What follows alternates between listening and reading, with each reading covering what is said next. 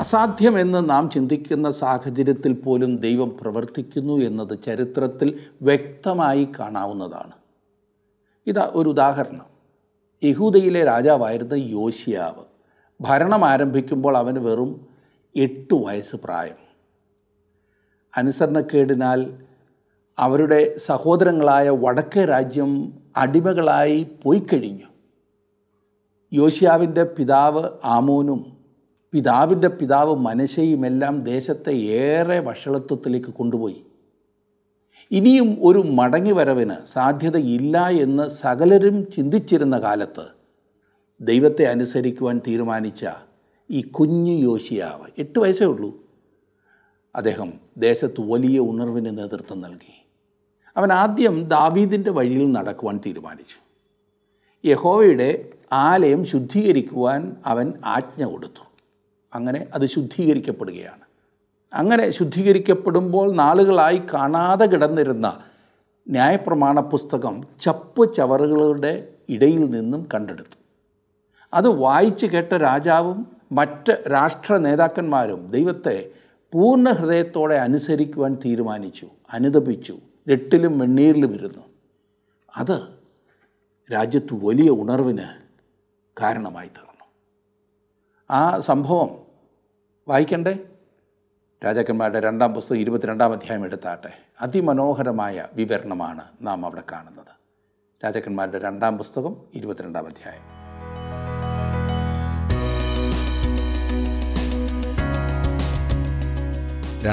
രാജാക്കന്മാർ 22-ാം അധ്യായം. യോശിയ രാജാവിൻ്റെ നല്ല ഭരണം 8-ാം വയസ്സിൽ രാജ്യഭാരം ഏൽക്കുകയും 31 വർഷക്കാലം ഭരണം നടത്തുകയും ചെയ്ത ആ യോശിയാവ് ശലോമോന് ശേഷം ഭരണം നടത്തിയിട്ടുള്ളവരിൽ ഏറ്റവും ശ്രേഷ്ഠനായ വ്യക്തികളിൽ ഒരാളായിരുന്നു എന്ന് 2 രാജാക്കന്മാർ 22-ഉം 23-ഉം അധ്യായങ്ങളിൽ നമുക്ക് പഠിക്കുവാൻ സാധിക്കും.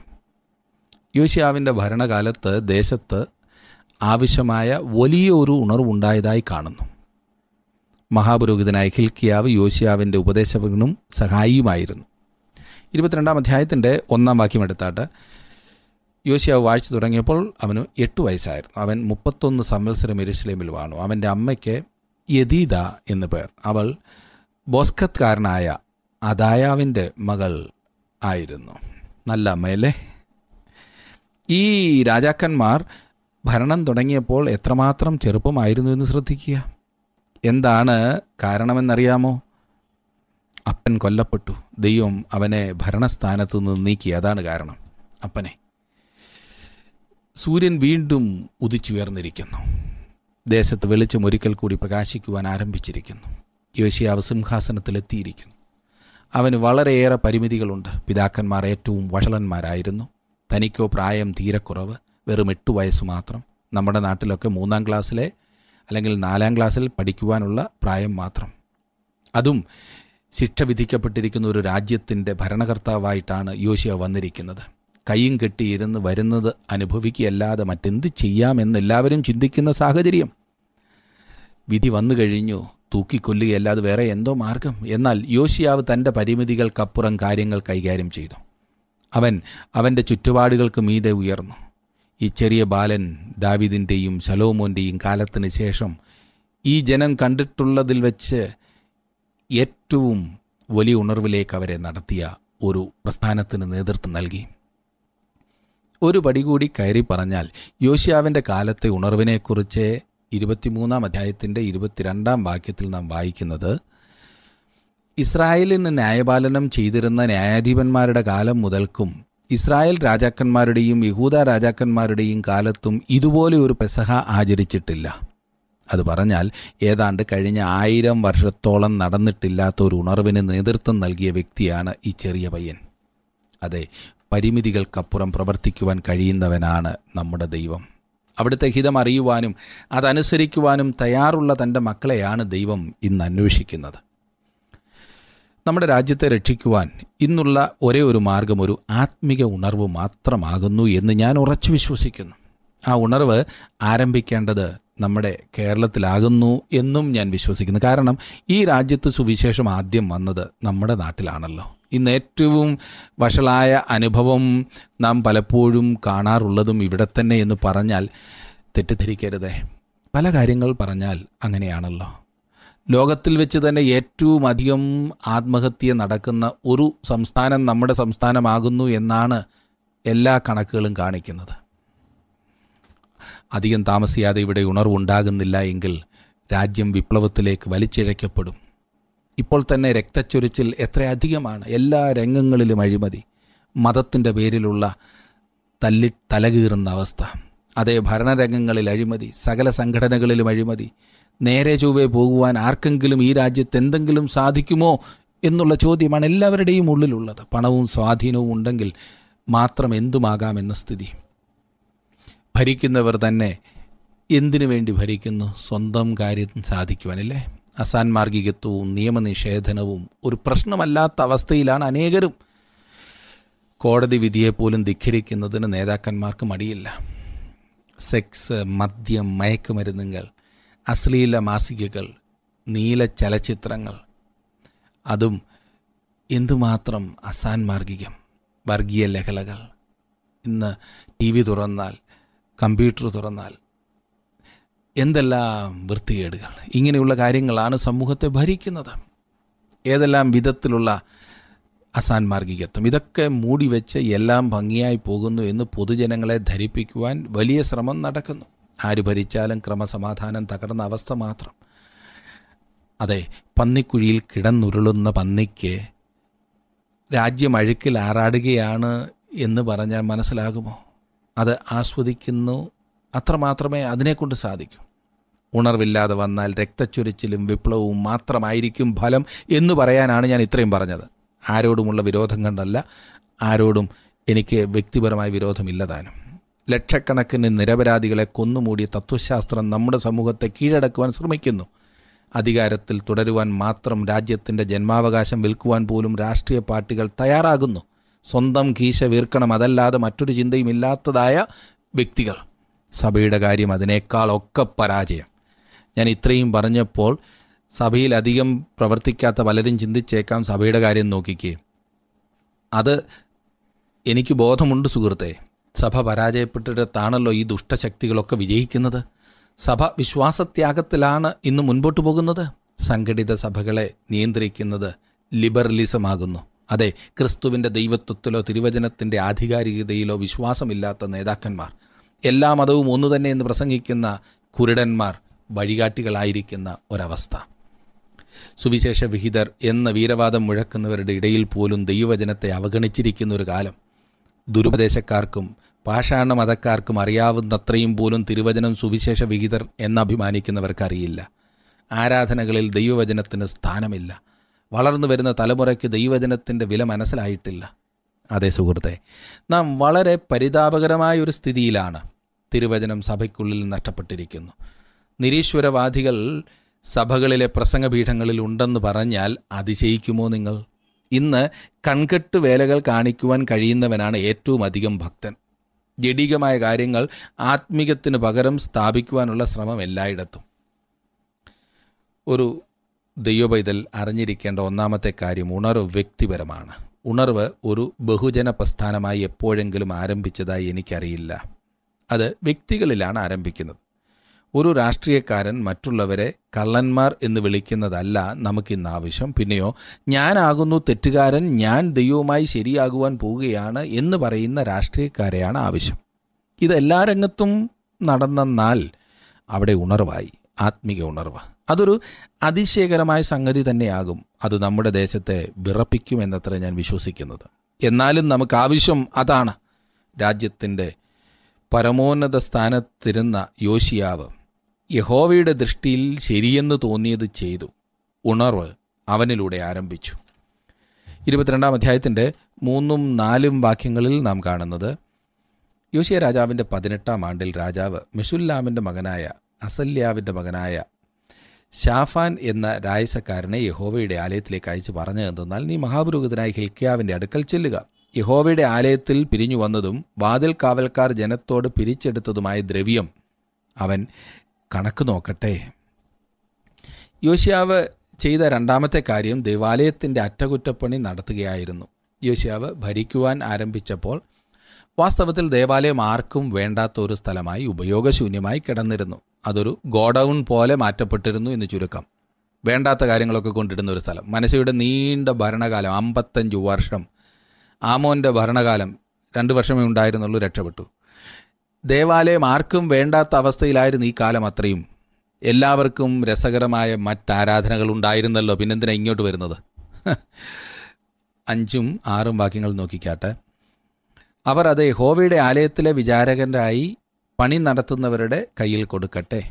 അവർ അത് യഹോവയുടെ ആലയത്തിൻ്റെ അറ്റകുറ്റം തീർക്കേണ്ടതിന് അതിൽ പണി ചെയ്യുന്ന ആശാരികൾക്കും ശില്പികൾക്കും കൽപ്പണിക്കാർക്കും ആലയത്തിൻ്റെ അറ്റകുറ്റപ്പണിക്ക് മരവും ചെത്തിയ കല്ലും മേടിക്കേണ്ടതിനും കൊടുക്കട്ടെ.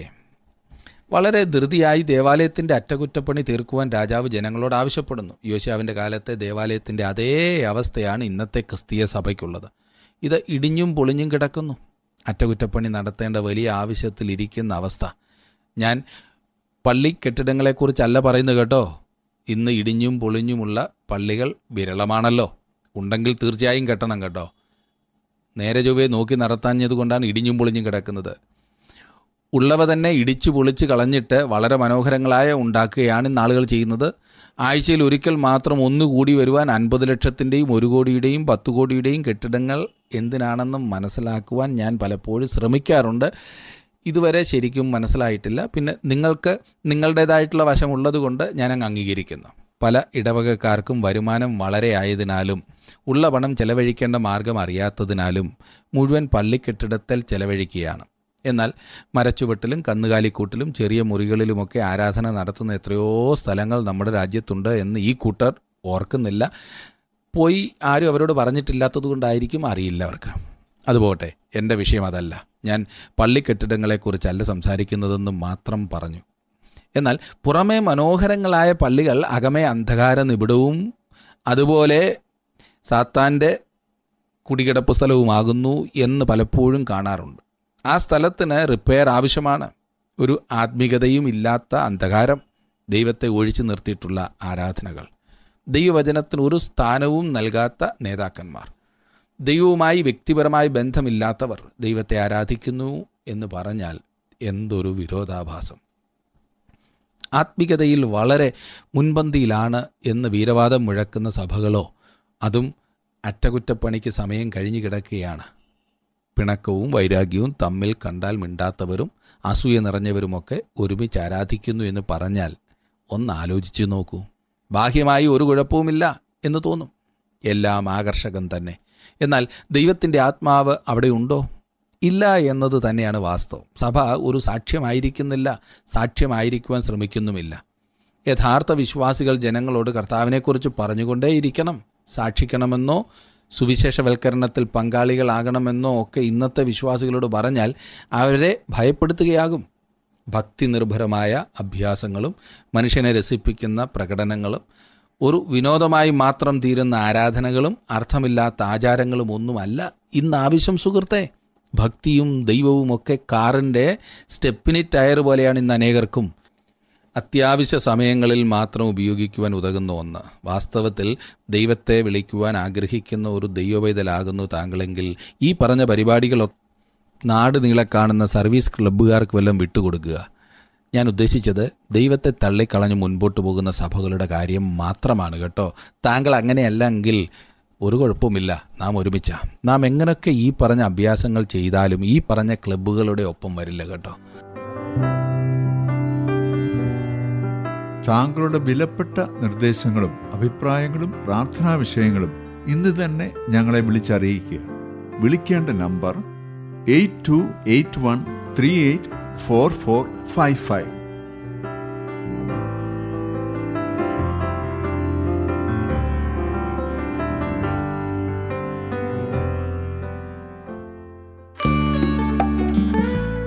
ഇന്നത്തെ പ്രോഗ്രാം താങ്കൾക്ക് ഇഷ്ടപ്പെട്ടുവോ? എങ്കിൽ ഉടൻ തന്നെ ഞങ്ങൾക്കൊരു മിസ് കോൾ തരിക. അടുത്ത വിജയി ഒരുപക്ഷെ താങ്കളായിരിക്കാം.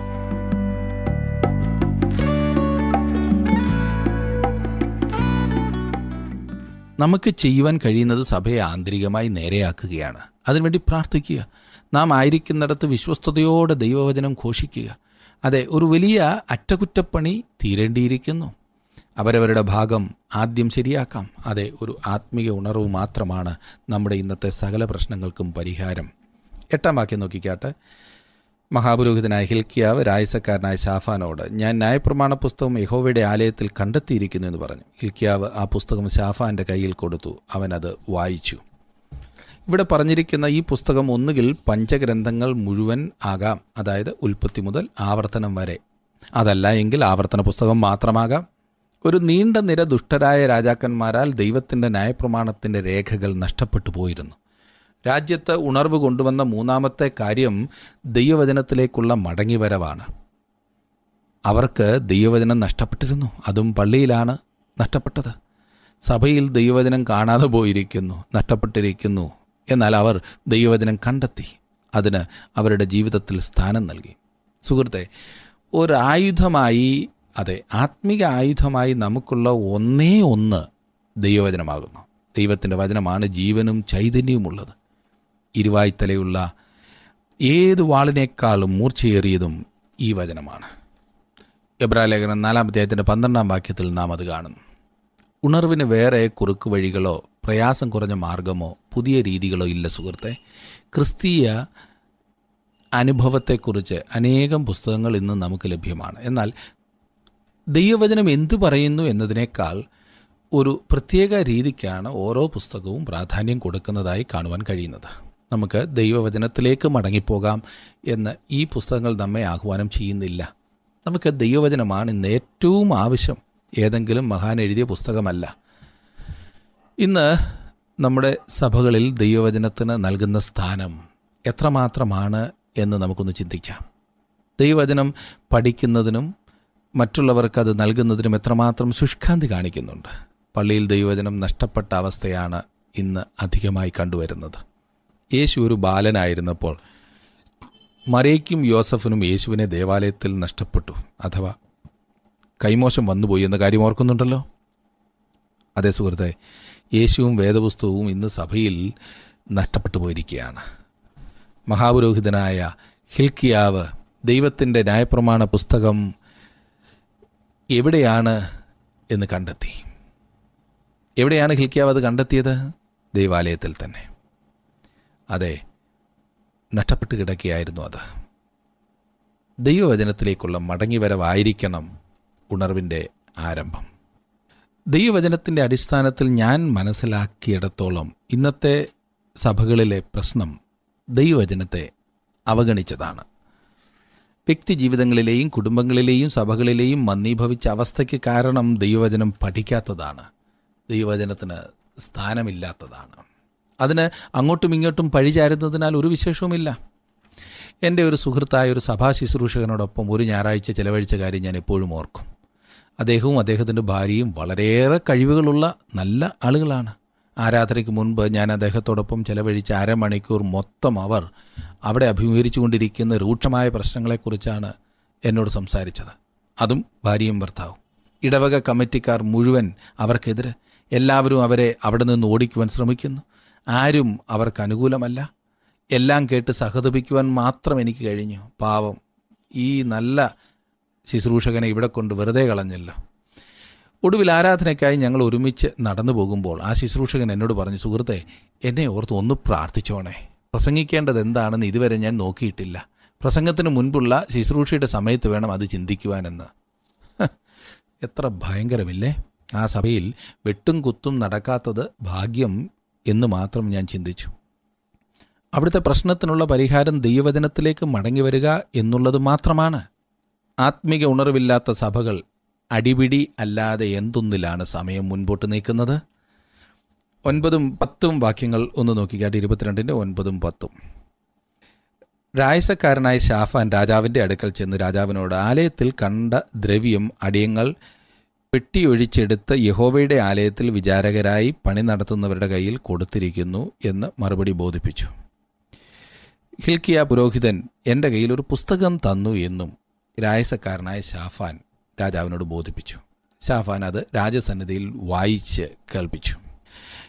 ഇതൊന്ന് ചിന്തിച്ചു നോക്കുക. യോശിയാവ് ആദ്യമായി ദൈവവചനം കേൾക്കുകയാണ്, ആയുസിലാദ്യമായി. 11-ാം വാക്യം.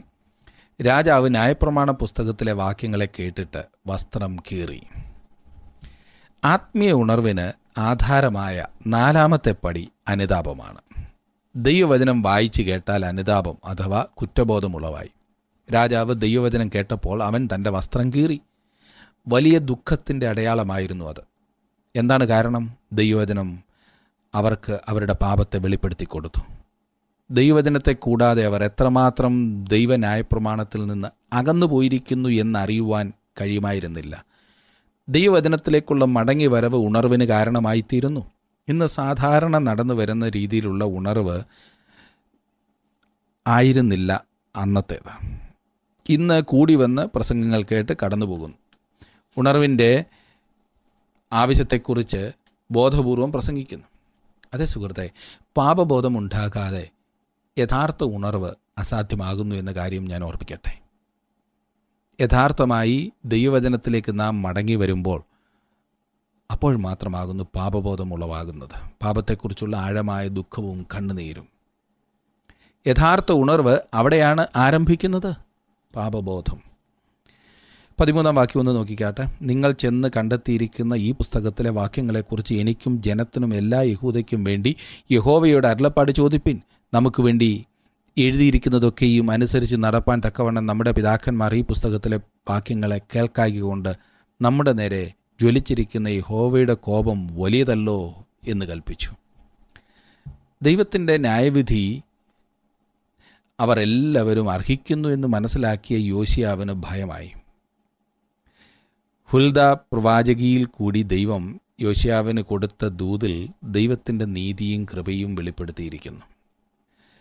ഇനിയും 16 മുതൽ 20 വരെയുള്ള വാക്യങ്ങൾ കൂടി ഞാൻ വായിക്കാം.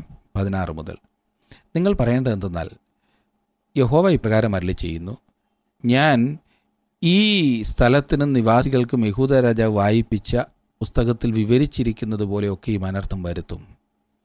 അവർ എന്നെ ഉപേക്ഷിച്ച് തങ്ങളുടെ സകല പ്രവൃത്തികളാലും എനിക്ക് കോപം വരത്തക്കവണ്ണം അന്യദേവന്മാർക്ക് ധൂപം കാട്ടിയതുകൊണ്ട് എൻ്റെ കോപം ഈ സ്ഥലത്തിൻ്റെ നേരെ ജ്വലിക്കും, അത് കെട്ടുപോകുകയുമില്ല. എന്നാൽ യഹോവയോട് ചോദിപ്പാൻ നിങ്ങളെ അയച്ച യഹൂദ രാജാവിനോട് നിങ്ങൾ പറയേണ്ടതെന്നാൽ, നീ കേട്ടിരിക്കുന്ന വാക്യങ്ങളെക്കുറിച്ച് ഇസ്രായേലിൻ്റെ ദൈവമായ യഹോവ ഇപ്രകാരം അരുളി ചെയ്യുന്നു: അവർ സ്തംഭനത്തിനും ശാപത്തിനും വിഷയമായി തീരുമെന്ന് ഞാൻ ഈ സ്ഥലത്തിനും നിവാസികൾക്കും വിരോധമായി അരുളി ചെയ്തത് നീ കേട്ടപ്പോൾ നിൻ്റെ ഹൃദയം അലിഞ്ഞു. നീ യഹോവയുടെ മുമ്പാകെ നിന്നെ തന്നെ താഴ്ത്തുകയും നിൻ്റെ വസ്ത്രം കീറി എൻ്റെ മുമ്പാകെ കരയുകയും ചെയ്യുക കൊണ്ട് ഞാനും നിൻ്റെ അപേക്ഷ കേട്ടിരിക്കുന്നു എന്ന് യഹോവയുടെ അരുളപ്പാട്. അതുകൊണ്ട് ഞാൻ നിന്നെ നിൻ്റെ പിതാക്കന്മാരോട് ചേർത്തുകൊള്ളും, നീ സമാധാനത്തോടെ നിൻ്റെ കല്ലറയിൽ അടക്കപ്പെടും. ഞാൻ ഈ സ്ഥലത്തിന് വരുത്തുവാൻ പോകുന്ന അനർത്ഥമൊന്നും നിൻ്റെ കണ്ണ് കാണുകയില്ല. അവർ രാജാവിനോട് ഈ മറുപടി ബോധിപ്പിച്ചു. യോശിയാവ് ദൈവത്തെ മാനിക്കൊണ്ട് അവൻ്റെ മുൻപാകെ തന്നെ താഴ്ത്തുകയും അനുദപിക്കുകയും ചെയ്തതുകൊണ്ട് ദൈവം അവനോട് കരുണ കാണിക്കുകയും അവൻ്റെ ജീവിതകാലം സമാധാനപൂർണ്ണമായിരിക്കുമെന്ന് വാഗ്ദത്തം ചെയ്യുകയും ചെയ്തിരിക്കുന്നു. ദൈവത്തെ മാനിക്കുന്നവനെ ദൈവം മാനിക്കും, തന്നെത്താൻ താഴ്ത്തുന്നവനെ ദൈവം ഉയർത്തുന്നു. എന്നാൽ അവൻ നിഗളികളോട് എതിർത്ത് നിൽക്കുന്ന ദൈവമാണ്. പ്രിയ സുഹൃത്തെ, യോശിയാവിനെ പോലെ നമുക്ക് നമ്മുടെ പാപങ്ങളെ ഏറ്റുപറഞ്ഞ് ദൈവസന്നിധിയിൽ നമ്മെ തന്നെ താഴ്ത്തുവാൻ കഴിയുമോ? അവിടുന്ന് നമ്മുടെ പാപങ്ങളെ ക്ഷമിച്ചു തരികയും ആത്മീയമായ ഉണർവ് അയക്കുകയും ചെയ്യുമെന്ന് മാത്രമല്ല, ജീവിതത്തിൽ സമാധാനം അനുഭവിക്കുവാൻ അവൻ നമ്മെ സഹായിക്കുകയും ചെയ്യും.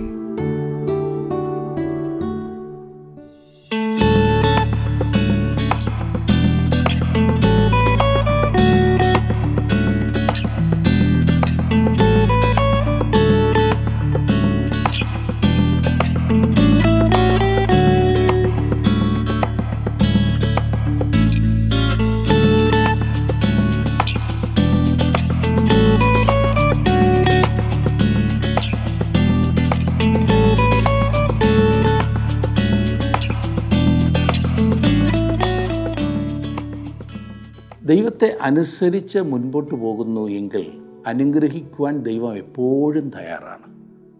ഇന്നത്തെ ഈ പഠനം നിങ്ങളെ ദൈവത്തെ അനുസരിക്കുന്നതിനായി പ്രോത്സാഹിപ്പിച്ചു എന്ന് ഞാൻ ചിന്തിക്കുന്നു.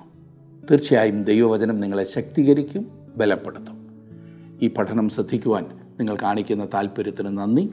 നമുക്ക് വേറൊരു പഠനവുമായി അടുത്ത ക്ലാസ്സിൽ വീണ്ടും കാണാം. അതുവരെ ദൈവം നിങ്ങളെ അനുഗ്രഹിച്ച് അവിടുത്തെ കൃപയിൽ കാത്ത് പരിപാലിക്കട്ടെ.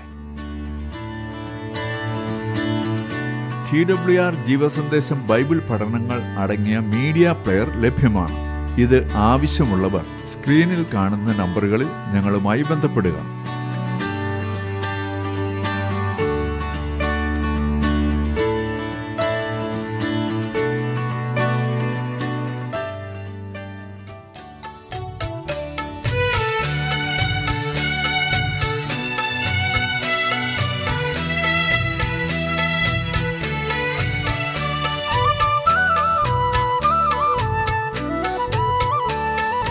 നിന്റെ ദയയൻ പ്രാണനെ കാത്തുകൊണ്ടതാ, നിന്റെ ദയയൻ പ്രാണനെ കാത്തുകൊണ്ടതാ, എൻ്റെ അധരം നിന്നെ കീർത്തിക്കുമേ, എൻ്റെ അധരം നിന്നെ കീർത്തിക്കുമേ.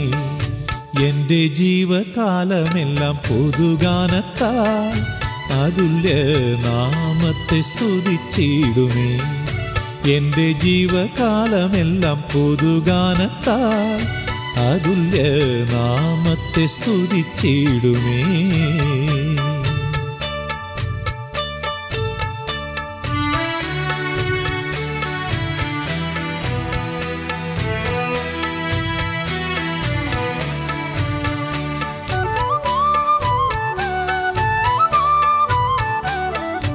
നിന്റെ നാമമല്ലോ എന്നും എൻ്റെ ആശ്രയം, നിന്റെ നാമമല്ലോ എന്നും എൻ്റെ ആശ്രയം, നിന്നിൽ മാത്രം ഞാനെന്നും ആനന്ദിക്കും, നിന്നിൽ മാത്രം ഞാനെന്നും ആനന്ദിക്കും. നിന്നിലല്ലോ നിത്യ ജീവഉറവ, ജീവവഴിയും നീ മാത്രമല്ലോ, നിന്നിലല്ലോ നിത്യ ജീവഉറവ, ജീവവഴിയും നീ മാത്രമല്ലോ.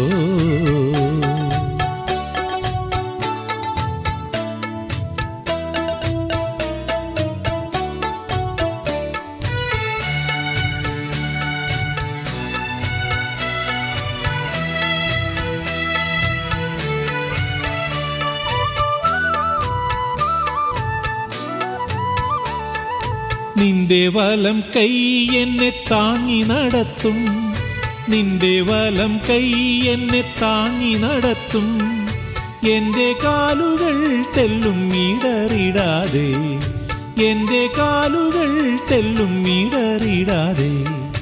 എൻ്റെ ഗമനത്തെ സുസ്ഥിരമാക്കൂ, നിന്റെ വഴിയിൽ ഞാൻ നടക്കുവാനായി, എൻ്റെ ഗമനത്തെ സുസ്ഥിരമാക്കൂ, നിന്റെ വഴിയിൽ ഞാൻ നടക്കുവാനായി. സ്തോത്രഗാനങ്ങൾ പാടിപ്പുകഴ്ത്തിയിടുമേ എല്ലാ നാളിലും എൻ ജീവിതത്തിൽ, എല്ലാ നാളിലും എൻ ജീവിതത്തിൽ, എല്ലാ നാളിലും എൻ ജീവിതത്തിൽ.